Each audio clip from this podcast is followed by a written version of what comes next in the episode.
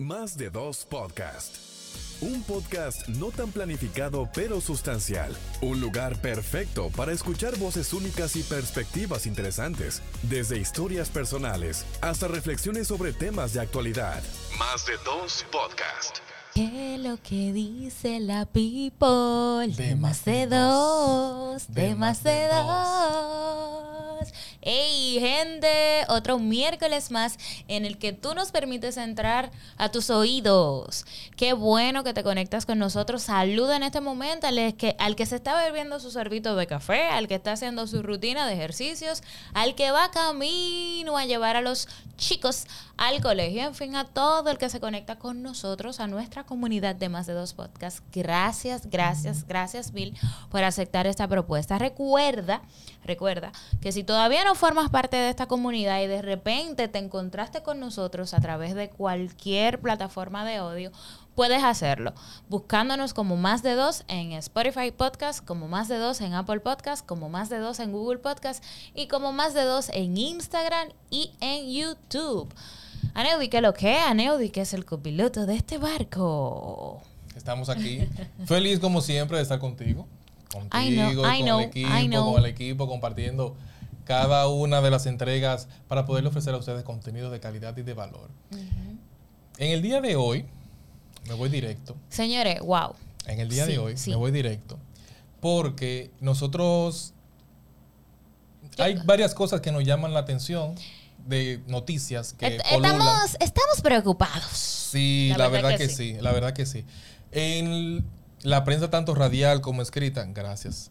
En la prensa radial, escrita, redes sociales, nosotros nos encontramos con todo tipo de informaciones y las noticias. Hay personas que no le prestan atención a los detalles y más cuando vienen de organismos públicos o instituciones públicas que están llamados a garantizar la integridad física de la sociedad en sentido general.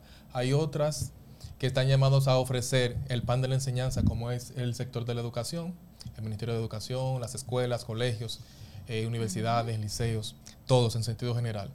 Y por otro lado tenemos también el área de la salud.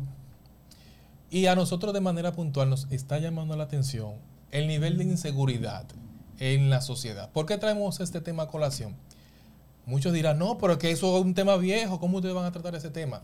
No es que sea nuevo, pero es importante que nosotros prestemos atención porque popularmente se ha hecho como de, la nada el hecho de que el dominicano pone candado cuando les roban y toma las medidas preventivas ya luego de que le dan el tablazo. Entonces, fue tanto que se habló del tema que gota a gota se le hizo el hoyo a la piedra o se rompió la piedra que dice el refrán, creo que es, ¿no? Mm. por ahí. Algo así. Es por, es por ahí. Algo así. El punto es, tú que eres igual que yo con los refranes. Imagínate, me, me, me, me, está saliendo, mira muchacho, pero por Dios. Agarrándome fuera de base. Fue tanto, fue tanto, tanto, ay, bueno, de, este sí me lo sé. Fue tanto que el diablo jodió con el hijo que le sacó los ojos. Y me disculpan que sea wow, pero eso yo no lo había escuchado. Sí, eso yo lo he escuchado, sí. Miren, ¿por qué traemos este tema a colación? Porque necesitamos hacer conciencia en sentido general con el giro que ha tenido la delincuencia. Actualmente nosotros hemos sido como que codescendientes con algunos casos, hay otros que uno lo deja pasar, pero es necesario que nosotros desde nuestros espacios podamos llamar la atención y para nadie es un secreto el hecho de que la delincuencia no es exenta a lo que son los centros educativos. Traemos este tema a colación por un caso reciente que pasó en un centro educativo de la provincia de San Pedro de Macorís, de donde somos nosotros, donde un joven atacó a otro a la salida del centro educativo y como que Naina, hablando popularmente, como que Naina le dio un tablazo y le cortó la mano al hilo. Ese tema está actualmente en manos de la justicia, pero mientras tanto uno se queda como, pero ven acá. Y el nivel de seguridad de los centros educativos, ¿dónde están? Los policías escolares, ¿dónde están? Los maestros, ¿dónde estaban? Los padres de esos niños, ¿qué estaban haciendo a nivel de la educación en valores a lo interno? Entonces son varias preguntas que nosotros como que hemos puesto en la mesa y queremos compartir en este momento con ustedes. Mira, eh, nosotros hablábamos en, episodios anteriores, justamente desarrollando el hombre dama con, con, con Rudán. Hay una parte que usted tiene que entender como padre. Mira, yo no romantizo para nada, en nada, en lo absoluto, el hecho de tener hijos. Y la gente vive romantizando esa cosa. Usted tiene que saber hasta dónde usted da. Mire, si usted no tiene ese instinto maternal y si usted no tiene ese instinto paternal, viva su relación de pareja y no tenga hijos. Porque en el momento en el que tú tienes un hijo, mira, sus prioridades deben cambiar. Digo deben cambiar porque evidentemente hay, algunas en las que no cambian, en que un hijo así, cualquier vaina. Un mueble más. Cualquier, y no es así. Tiene que dedicarle usted tiempo, porque como tú dices, y como yo decía en ese momento, ¿cuál es la iglesia doméstica? El hogar. O sea, ¿qué es lo que se enseña en el hogar? Valores, eh, comportamiento. Costumbres. Costumbres. Y en la escuela, meramente académico. Meramente.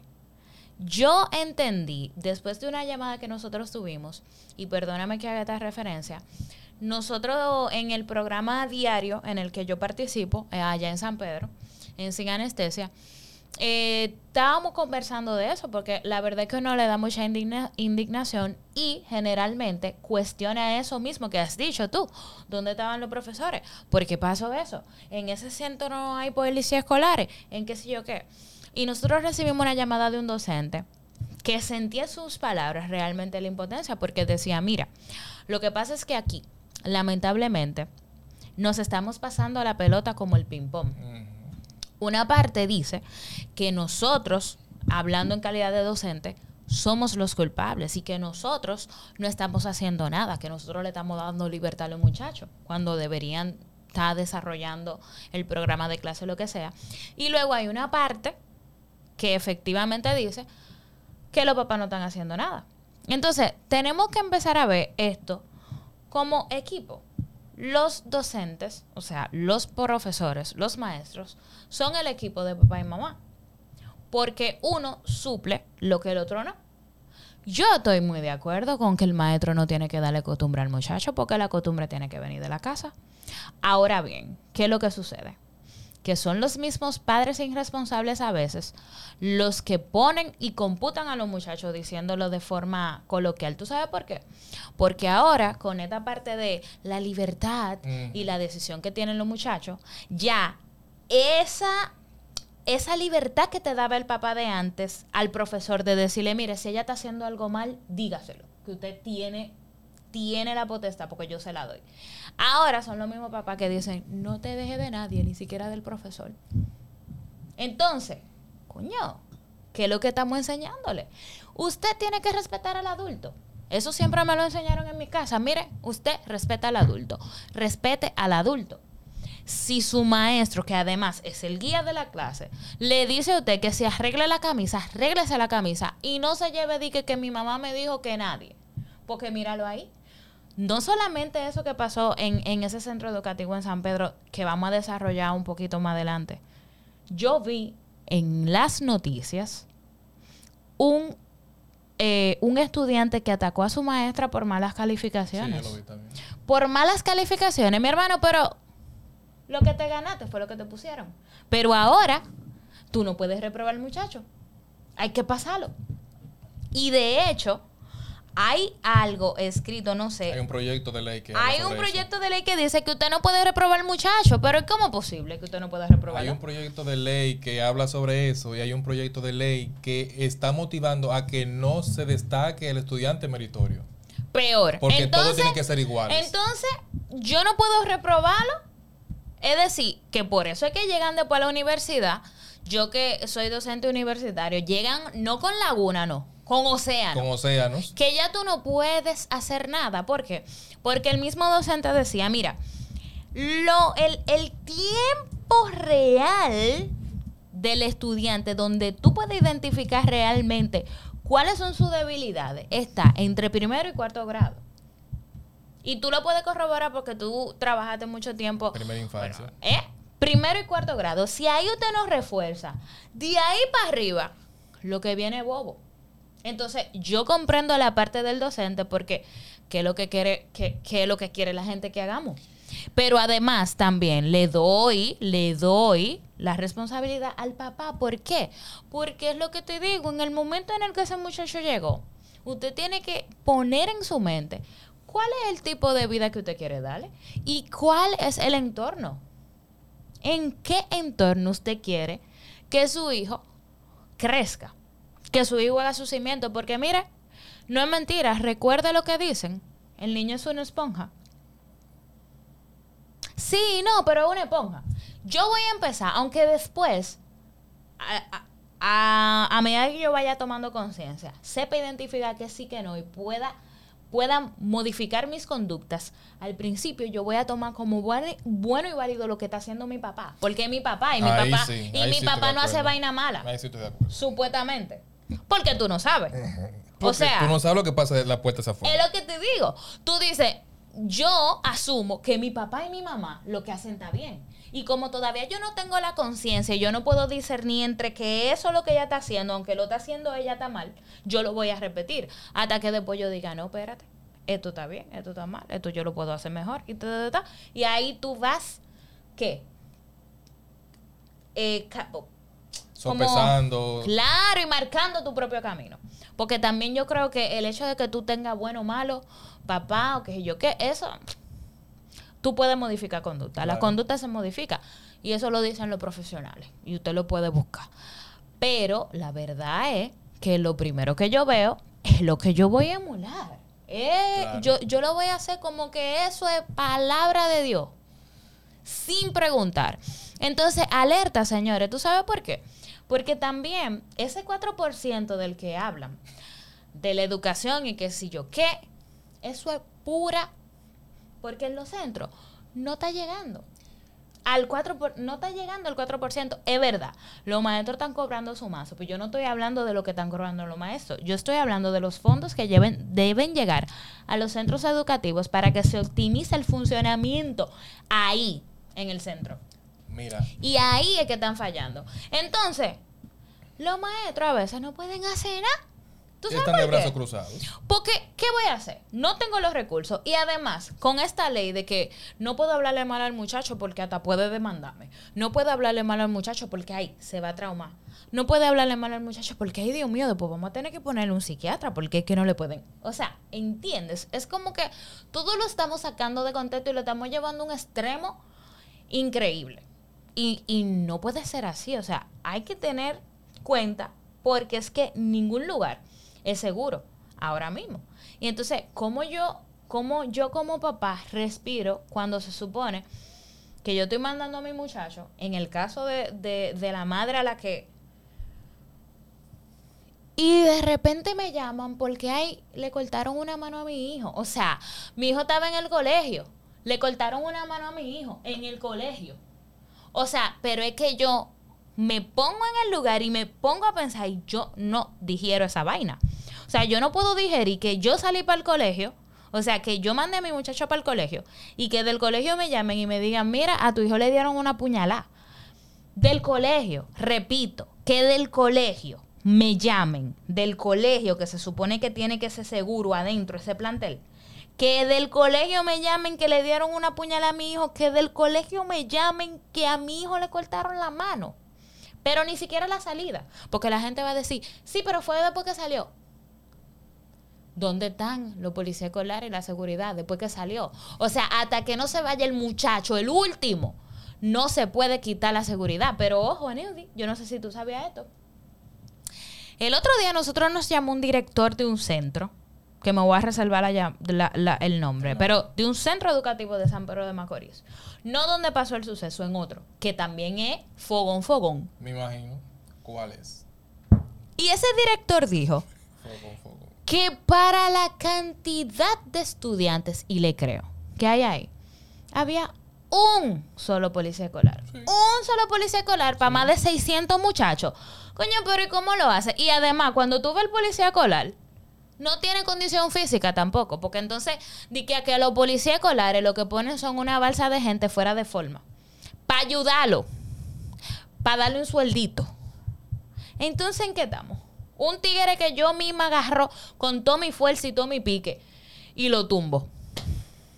O sea, que yo misma puedo y yo soy mujer. Cuando te quiero decir esto es que cuando tú pones a una persona, o sea, tú tienes que poner de policía escolar a una persona que además de estar preparado, de verdad tenga condición física porque abrega con fuerza que va. Porque puede pasar cualquier cosa. Entonces yo voy a poner un don que tenga problemas de presión. No, pues. Para que bregando con esos carajitos le dé le dé una vaina, por ejemplo. Pero no son cosas que se toman en cuenta al momento de hacer reclutamiento para esas cosas. Pero además, no tiene sentido que solamente sea un único policía para 600 muchachos. O sea, ¿quién regula eso? ¿Cómo es que se eligen? ¿Y por qué en uno sí, en otro no? Porque entonces lo que yo pienso es que en ese hay uno, pero en el que pasó el suceso no hay ninguno, entonces. Para allá voy. Eso es que no hay ninguno. Ah, claro que no hay. Mira. Entonces, peor. Eh, en mi caso, yo que estuve trabajando por más de 4 o 5 años en INAIPI, a mí me tocó estar como director de un centro, de una estancia infantil, de dos estancias infantiles. Un tiempo en una y luego en otra.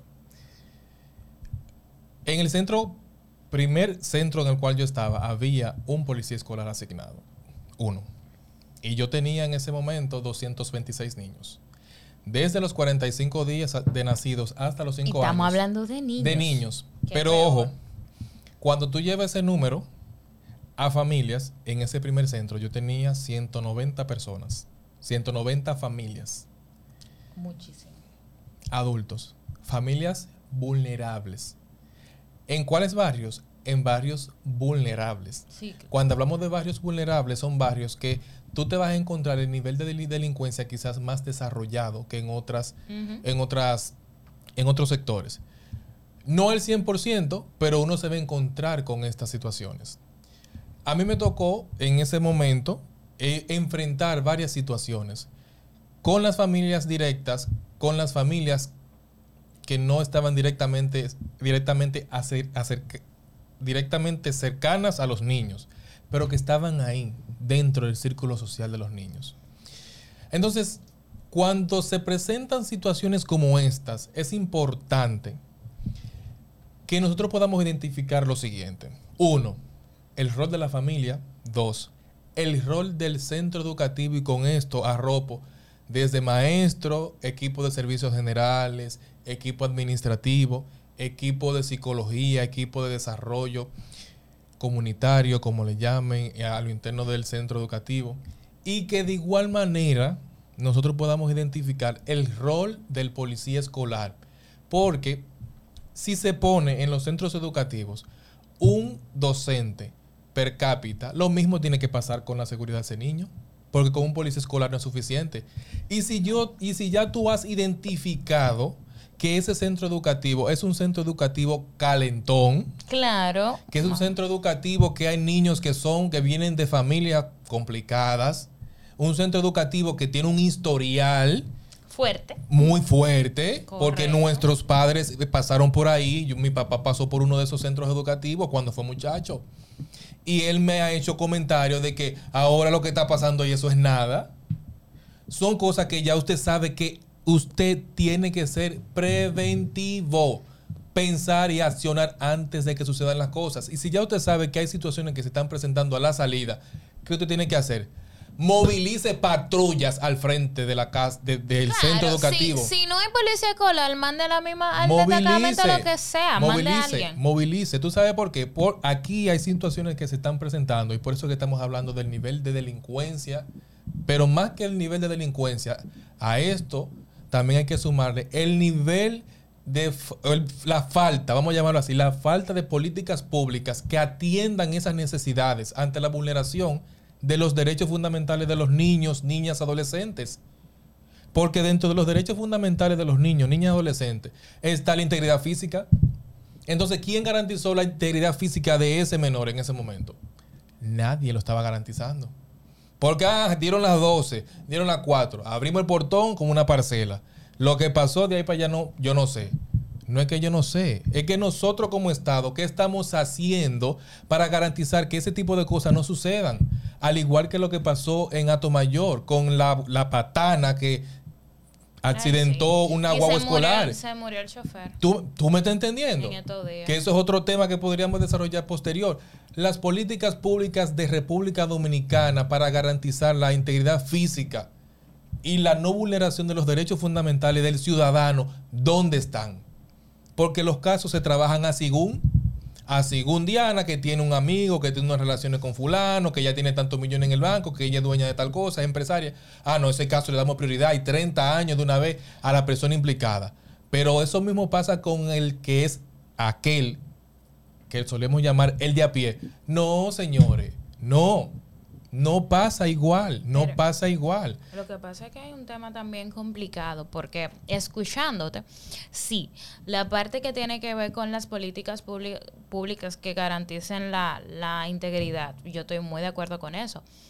Pero es que cómo también nosotros vamos a trabajar con los niños y con los adolescentes que están subiendo totalmente descontrolados, porque Ahora, justamente antes de nosotros grabar este episodio, yo estaba viendo también otra información de un desorden enorme que tenían unos estudiantes por fin de curso. ¿Tú sabes cómo ah, celebraron? ¿Cómo celebraron? Tirándose la butaca y rompiéndola. Entonces, sí, el Estado tiene que meter mano, es verdad. Pero los estudiantes que están ahí adentro también están acabando con los pocos recursos que tiene el Estado, porque yo tengo que decir con los pocos recursos, porque entonces no se ve nada. Pero lo poco que tenemos, ahorita esa escuela la cierran. Claro. Porque si desbarataron la butaca, ¿dónde se van a sentar los muchachos en el piso? Y después ahorita salen los padres y dicen que no tienen las butacas en condiciones para recibir el próximo año escolar. ¿Y qué tú dices? Entonces, ¿qué significa eso? Que separaron la clase. ¿Y quiénes son los afectados directos? Los muchachos. Entonces salen todos los días menos pensantes. Por eso, por eso es que digo que hay que identificar los roles de cada una de las áreas. Mm. La familia tiene que atender esa parte, porque trabajando en equipo que nosotros garantizamos que no se presenten los grandes problemas que tenemos actualmente en la sociedad. Y ojo, ojo con esto. Cuando nosotros estamos hablando de que los roles, que no, no, no. Usted, papá y mamá, ¿cuál es su rol? ¿Qué usted está haciendo con ese muchacho? Porque ahora mismo hay una situación y es la siguiente papá está trabajando 24/7, pero la mamá también. ¿Y quién está criando al muchacho? Con quién él pasa más de las ocho horas laborales. Con la abuela que ya no tiene fuerza. Y hay veces que ni la abuela. Porque, porque están subiendo, porque eso es lo que pasa. Los muchachos, en la gran mayoría, están subiendo silvestres, nómadas. Están subiendo como si fueran animales porque no hay un adulto que le pueda llamar la atención, porque ese adulto, si le dice algo, después viene allá para acá, el papá y la mamá con un colín. Pues yo te voy a decir una cosa. Eso es un problema. Régimen de consecuencias es lo que falta realmente. Si el papá o la mamá, eso yo te iba a decir, si el papá y la mamá que fueron lo que... Entonces, ¿desde dónde, desde qué institución acá vamos a poner régimen de consecuencias? Porque definitivamente lo permisivo que, lo permisivo que somos es lo que ahora nos está poniendo a los muchachos aquí. O sea, lo permisivo que es el papá, con el tema de que de la confianza. Rudán otra vez. ¿Qué dijo él? Su padre, no, su amigo. no su amigo. Y eso no quiere decir que usted no tenga confianza. Pero que sepamos el rol. Tú eres mi mamá, tú eres mi papá, tú eres mi hijo. Y como tal yo te trato, desde el amor. Pero desde ese mismo amor yo te corrijo fraternamente. Y te tengo que decir, mira, esto está bien, esto está mal. ¿Por qué? Porque yo estoy fijando en ti que tú sepa identificar bien y mal. O sea, eso es lo que traza en el niño. Su accionar, si tú no le llamas la atención, él va a entender como bueno y válido todo. Porque cuando hizo lo malo, tú no le dijiste que estaba mal. Tú no le dijiste, mira, eso no se hace, no se habla mentira, no se le da a los muchachos no se juega de mano. Más bien, se hace lo contrario, se le aplaude. Cuando yo era más chiquita, no había una vaina que mi mamá me repitiera más que no se juega de mano. Yo nunca lo hice porque yo siempre fui tranquila, pero no se juega de mano. Es decir, no se pelea. No se pelea. No se está con ese toqueteo. ¿Por qué? Porque desde que tú le haces a la gente, el otro te va a hacer así. Porque cada acción trae una reacción. Entonces, identificar su rol, ponerse a tope, por favor asumir, asumir su responsabilidad. El llamado es asumir su responsabilidad. Y las entidades y las instituciones y todo el que tenga que ver con esto, si siente que no puede con lo que está sucediendo, sea valiente y diga, sáquenme de aquí que no puedo. Y estoy hablando de la policía, porque la delincuencia está aquí. Y la policía, bien, gracias porque no hacen ni rueda de prensa, ni comunican nada, no tienen relaciones públicas. Ah, sí, nosotros estamos sabiendo que está pasando todo porque estamos afectados, pero los policías bien gracias, no es que dicen que no, estamos trabajando en esto o va a suceder que si yo qué. Señores, nosotros estamos en el primer en la primera posición de delincuencia. Después nosotros nos quejamos cuando viene otro país y dice que nosotros somos altamente peligrosos, no es mentira que somos altamente peligrosos, pero además en la primera posición de accidente de tránsito, también. O sea, ¿dónde está la seguridad en República Dominicana? Ah, pero ven a buscar en la parte de educación, que yo creo que estamos en el último lugar. Ah, porque eso sí, que no pasamos ninguna prueba. Entonces, ¿por qué hago esto? Porque estamos hablando de delincuencia y de educación. Una cosa tiene que ver con la otra, porque se está, o sea, la delincuencia está extrapolando todos los sectores. Todos los sectores. Ya nosotros no estamos seguros en ningún lado. No es de que, yo vivo en Piantini y que si yo quién es lo mire. es que en Piantini, en Piantini viene uno y te hace a la forma que tenga que hacerlo para poder llegarte, te la hace. Que esto no se trata de color, esto no se trata de posición social, esto no se trata de partido, esto no se trata de, de posibilidad económica. Esto se trata de que si nosotros no hacemos así, no despertamos vamos a perder el país. Estamos perdiendo el control. No tenemos el control de lo más importante. No tenemos el control de los niños, de los adolescentes, de ese futuro que siempre hablan. Ese presente porque yo le digo que son presentes porque están aquí y están accionando, entonces son presentes, no son futuros, nosotros no lo estamos dejando, lo estamos dejando perder. O sea, Coño, ¿qué más tiene que suceder? Es verdad que tú tienes que esperar, como tú dijiste, hay que esperar que te roben para tú cerrar la casa. Pero ya nos has robado mil veces. Y los casos están ahí. ¿Eh? ¿Y a lo cuántas veces que nosotros vamos a cerrar la casa entonces? Todavía tenemos la casa abierta. La casa está de par en par y todos los días se está abriendo más. Entonces, ¿quién tiene que decirlo? ¿Cómo tiene que decirlo? Cuando tú, te lo, cuando tú se lo dices mencionándole hasta el Padre Nuestro, se quillan y te dicen que tú no sabes hablar. Se lo dices de forma fina y tampoco hacen nada. Entonces, tienen que entender también que la desesperación que uno siente, porque uno está reclamando, no está alzando la voz, pero en ningún en ningún sector se nos está escuchando. Y Solamente reclamando derechos que nos competen a todos. No, ¿qué, ¿qué es lo que dicen? Va a pasar. Sí va a pasar. Porque aquí una noticia tumba a otra. Pero entonces una noticia es peor que otra. Que eso es lo malo. Que eso es lo malo. Porque tú dices una noticia tumba a otra, pero si tú me dijeras que es una mala y una buena, pues tú dices, bueno, me, voy a enfocar en la buena, porque ajá, pero es una mala, una peor, una súper peor. O sea, es que es una locura. Es que a mí hay, hay una persona que siempre dice que cuando algo, cuando pasa algo así, complicado, tú vas a ver que a la semana pasa mucho, pasa mucho, pasa mucho. Se desatan todos los casos. Sí, señores, de verdad. Yo no tengo hijos, pero los padres están viviendo en un bendito infierno. Sí. Porque tienen que estar lidiando con que se supone que en los lugares donde debe haber seguridad, no las hay. Es ahí donde se origina una situación complicada en la que cualquiera puede salir desgraciado. Los profesores, los mismos estudiantes, el director. ¿Por qué? Eso no se habló, pero ahí estamos hablando de que hay trasfondo, trasfondo de banda. Claro. Porque ahora otra vez la banda están cogiendo fuerza. Nosotros que somos de San Pedro, en San Pedro hay unas bandas de aldiache que tienen unos barrios en su peso todos los días. Parece una película. El viejo este parece. Lo único que con machete. Entonces, hasta la cuanta. Los organismos de seguridad, la policía, tiene que hacer algo. Y como yo te digo, de valientes es reconocer que usted no tiene los cojones para enfrentar eso. Entonces, a cualquier director, a cualquier alto mando de esas instituciones que tienen que ver con eso, mire, si usted no puede con eso, diga que no puede. Para que lo saquen de ahí y busquen a quien tengan que buscar. No, y yo te voy a decir algo. Además de que usted no puede, tenga en consideración de que usted no tenga un colmado, porque ese es el problema. Que no, que mañana. Estamos hablando de un que pasado, que mañana. Estamos hablando de un país. Y estamos hablando de más de 10 millones de habitantes, mal contados. Dios mío. Sin los extranjeros. Entonces, es importante que nosotros podamos identificar que lo poco o mucho que usted haga o deje de hacer impacta la vida de una sociedad. Si yo estoy en el municipio de San Pedro de Macorís, lo que yo hago deje de hacer aquí, eso va a llegar a los Estados Unidos. Y eso a la larga, ¿qué va a pasar? Que va a afectar la economía, véalo por ahí.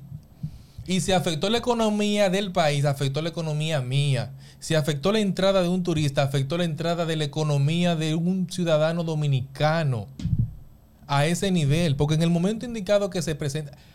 Señores, y fue por el cual yo puse el ejemplo. Y Diana lo arrastró por ahí también, porque por ahí fue por el cual puse el tema. Lo que pasó en Atomayor ese accidente entre la patana y el bus escolar, yo le dije a mi familia, anótalo, que la próxima noticia que va a tumbar esa noticia va a ser una más grande y va a ser en el área de educación. Míralo ahí. Míralo ahí. ¿Pero por qué es? Uno dirá, no, Aneudi, pero que tú tienes la boca de chivo. No, señores, es que es un círculo vicioso.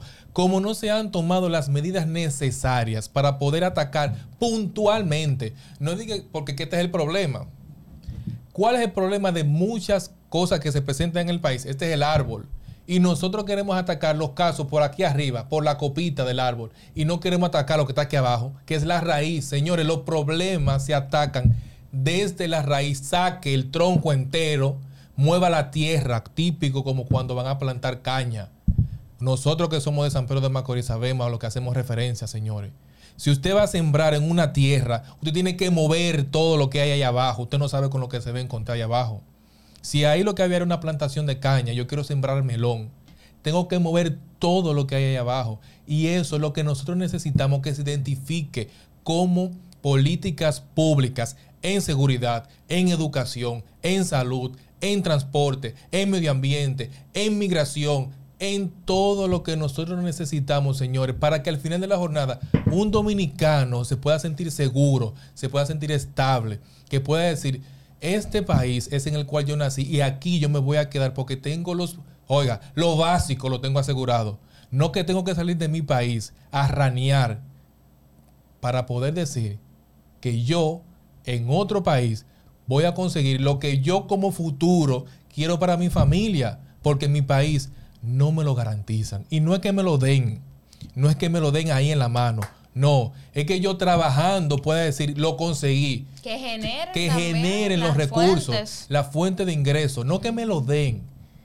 Porque si tú acostumbras a una persona que todo tú se lo pones en la mano, ¿tú sabes qué estás haciendo? Construyendo la sociedad del APA. Tan sencillo como eso. Bueno, que la mayoría es lo que tenemos. O sea, que al final esto es un tema indignante que pudiésemos hacer, no uno, no. Pero queríamos, queríamos tocarlo para que, para que todos que estamos en diferentes roles, coño, empecemos a responsabilizarnos de eso. Sí, porque ya me, me, incomodé, porque estaba chipeando con esos temas. Porque realmente la cosa está bien complicada. Y, y queremos ver una luz al final del túnel. O sea, tú que eres papá, por favor, o sea, responsabilízate, trata de, cumplir tu rol, eh, educa en valores, en conductas positivas a tus hijos y tú que eres maestro, desde la vocación, trata de rescatarla, no entres a ese sector solamente por el beneficio económico, porque eso es lo que se está viendo. Entonces, quien entra por beneficio económico no le importa. Ellos dicen, pues no doy la clase porque total, y eso no debe ser. Es así. Eso no debe ser. Entonces, como docente, cumple con tu responsabilidad, pero de verdad, no por el beneficio que tú puedas obtener, sino que la satisfacción de que tú te puedas encontrar un muchacho de eso después que crece y te diga, mira, usted fue un buen maestro. Ese tiene que ser el mejor de los regalos, independientemente de que se remunere la acción.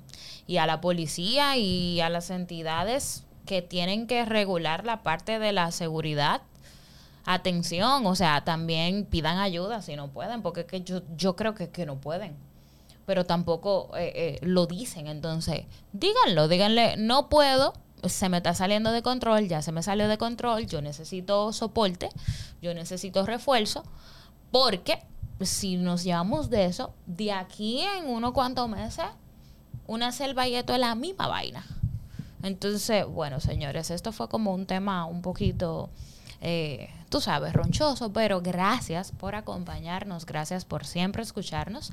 Recuerdas, recuerda que tienes que seguirnos a través de nuestras redes sociales. Recuerda que estamos en Google, estamos en Spotify, estamos en Apple, estamos en Instagram, estamos en YouTube en todos esos lugares usted solamente pone más de dos podcasts y ahí estaría compartiendo con nosotros. Así es que nos vemos en otro miércoles, que espero que sea más suavecito que este, porque la verdad que fue bien fuerte.